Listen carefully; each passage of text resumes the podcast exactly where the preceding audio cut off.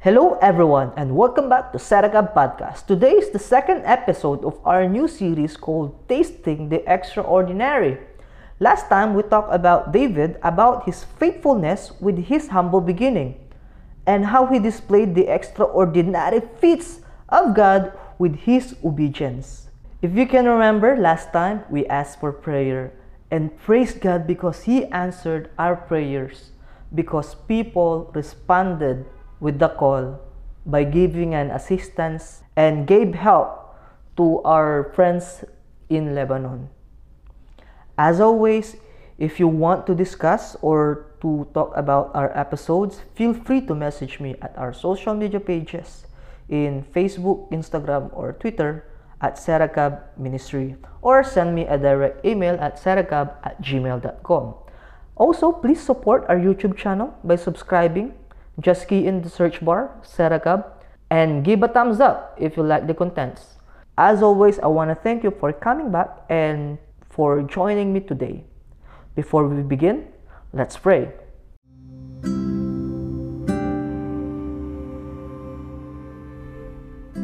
Father in heaven, we thank you for this morning.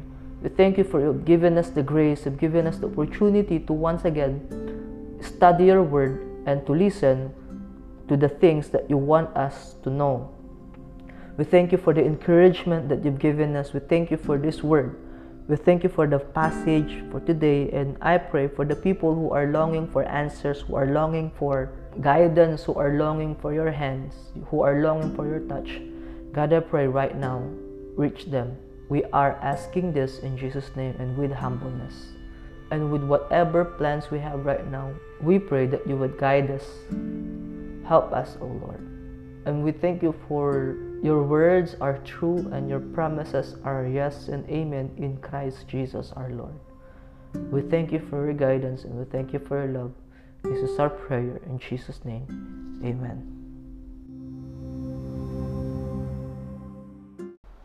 Today, we will be talking about the bleeding woman and the dead child.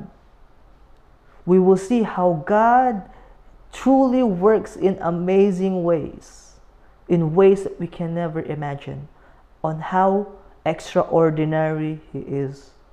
Our passage is on Mark 5, and we will be starting in verse 22. Here's a desperate father a desperate father who is a ruler of the synagogue, and his name is Jairus. He sought the help of Jesus because his daughter is at the point of death, and he is begging Jesus to come to his house and lay hands on her sick child because his child is about to die. And his faith in Jesus is like this if Jesus lay his hands on the sick girl, she will be healed and she shall live. And of course, Jesus having this compassion, having this love, this desperate father came to him. And so Jesus went along with him. And of course, people want to see this action, and Jesus is in a crowded place. As he went to that place, the streets are very crowded. And in a separate story, there's this certain woman who was bleeding for 12 years she is very vulnerable. She cannot be in crowded places. She can't be hit hard or bump hard. And this woman having a period of 12 years is not a laughing matter. It's a very serious case. She went to many doctors, to many physicians, and with all the doctors she have she spent all her money, all her belongings, but nothing did good. And her conditions grow worse. And remember that in their culture, all the people who touch her are considered unclean. You can read this in Leviticus chapter 15, starting with verse 19, uh, as it reads If a woman have an issue, and her issue in her flesh be blood, she shall be put apart seven days, and whosoever touch her shall be unclean until the even. That means whoever touch a woman at this point in time, they will be considered unclean. And remember that the ruler Jairus asked for Jesus to come in his house to lay hands on her sick daughter. And there are so many people who are around Jesus, and this woman thought that it would be a good idea. This is a shoot to the moon faith that if she touch even the borders of the garments of Jesus, she will be healed. But remember, their culture or their faith or in their customs states that if a woman is in her monthly period, people can't touch her because they will be considered unclean. However, this woman disregarded this and all she ever wanted is to be healed, is to be made whole. So she came behind Jesus and touched the border of his garment, and immediately the issue of blood stopped. And Jesus, of course, immediately noticed that the power or there's power that have gone out of him and turned around and looking around and asking who touched me and his disciples not knowing anything they were puzzled because there are so many people. Uh, it's actually crowded. People are pressing against jesus and his disciples are asking why is jesus wondering who touched him? And his disciples actually said that why are you asking that someone touch you? Didn't you see that that you are in a crowded place? But the thing is here's one thing that the disciples and the crowd didn't see Jesus knew that after the woman touched his garments, there's power that had gone out of him.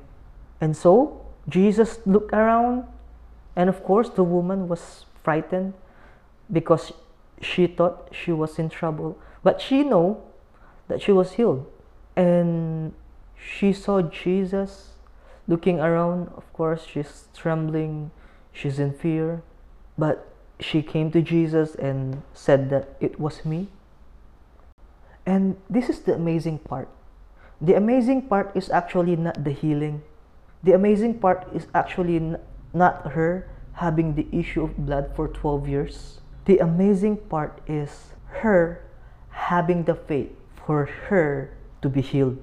Because there are so many people who are coming to Jesus who are asking many things who are seeking for many things and who are knocking at his doors. But there are so many people who haven't received their prayers yet. And you know why? Jesus said to this woman, Daughter, your faith have made you whole. Go in peace and be whole of your plague. That's one thing that we didn't understand that's one thing that many people who don't understand when coming at the feet of Jesus, they forget the word faith. Many people only ask without believing.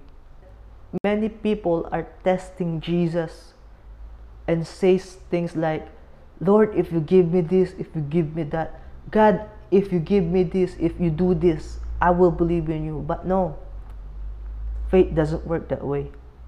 And so, because of her faith, she was made whole. This was a good news. However, while Jesus was still talking with this woman, in verse 35, here comes a servant of the ruler and said, and told the ruler, Your daughter is dead. So why bother the master? I can only imagine the sadness or the pale face of this ruler that he came first and asked Jesus for help, but here comes a woman who intervened. And maybe we don't know the heart of this ruler, and maybe thinking that if only not for this woman, my daughter should still be alive. And again, in their culture, you cannot touch a dead body because any man who touch a dead body will be considered unclean for seven days. You can read this in Numbers chapter 19, starting at verse 11. So I can only imagine the sadness, the hurt in the heart of this father, the sadness in the heart of Jairus. And Jesus heard that sad news and assured Jairus, and he said, Be not afraid, only believe. And he told the crowd, and he told everyone who was around him, and he told that no man should follow him except Peter, James, and John. And in verse 38, when they came to the house of the ruler of the synagogue, there was so chaotic. There's turmoil, there's despair, there's weeping, there's wailing. And when Jesus came in, he said to them, Why are you in turmoil? Why are you crying? The damsel or the lady or the girl is not dead, but she's only sleeping. And here's the funny part one moment they were weeping and they were wailing, crying, and all of a sudden they are laughing. Here's one fact actually, in their times, actually, they are professional mourners, and this actually is an actual child. So that's the case. They were weeping and now they're laughing to insult Jesus because they know that the young lady or the girl is already dead. And notice this part Jesus let them out because there's one thing that's not needed in His presence, and that is unbelief and doubt. Doubt and unbelief are two different things. Unbelief is that you don't believe 100%, while doubt is believing but having second thoughts. And Jesus don't want that because he wants the people who are around him to believe. So he took Peter, James, and John and the father and the mother. So they entered the room of the girl where she was lying. And Jesus took the hand of the girl and said, Talitha kumi, which means, Damsel, I say unto you, arise. This is the moment where Jesus is commanding the little girl to live. And straight away, right after Jesus said that, the little girl arose and walked, and she was also 12 years old. And remember the woman with the issue of blood? She was also having that issue for 12 years. So after the girl was resurrected, Jesus asked the parents of this little girl to give her something to eat. And Jesus told every one of them who are inside that room that they should tell no man what had happened. So, this is a simple question What was the difference of the bleeding woman and the crowd? The crowd was already pressing against Jesus. So, why did the crowd didn't experience any power? And what was the difference of the parents and the mourners? Two words faith and hope. It's one thing to want to see Jesus, but it's another thing to pray to Jesus and hope that He will answer your prayers. I know that every one of us has a prayer. Maybe some of your prayers are already answered, but you still have prayers that God haven't answered yet. And this is the difference with people who receives their prayer and with people who don't receive their prayer. It's faith and hope we should believe and we should hope for it. Because in Hebrews chapter 11, verse 1, this is what Paul said. Now, faith is the substance of things hoped for, the evidence of things not seen. I know you have many prayers that God maybe somehow haven't answered yet. So that's why I'm telling you right now have faith and hope because one day that will be your testimony. It might take time, it might be a bumpy road, but I'm telling you this have faith and have hope in Jesus. Because in Ecclesiastes chapter 3, verse 11, it reads that God made everything beautiful in His time.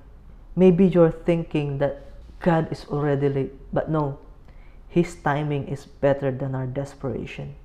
He knows the perfect timing when to answer our prayer. And after hope, the third factor is love. In 1 Corinthians 13, verse 13, it reads that, And now abides faith, hope, and love. But the greatest of these is love. So faith was coming from us, and hope is also coming from us. However, love, love began with God. We love God because He first loved us. We love Jesus because Jesus loved us first. So remember this. I know you have something in your heart. I know you are praying for something. So in our prayer, have faith. And when you ask for it in faith, hope that God will give it to you. It might take time, but He will give it to you.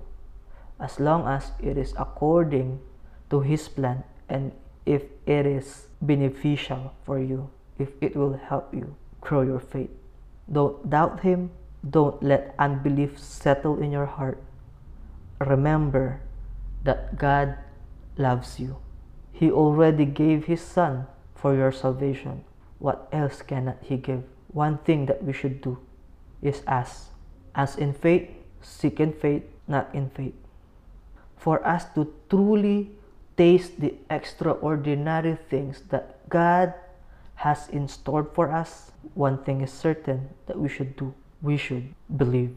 God bless you.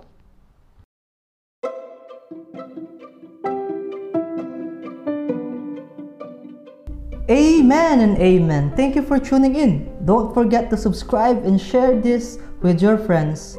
And if you have questions, feel free to send us an email or message us through our social media in Instagram, Facebook, or Twitter at Seracab Ministry. So we hope and pray that you were blessed with our today's episode. God bless you and see you again next week.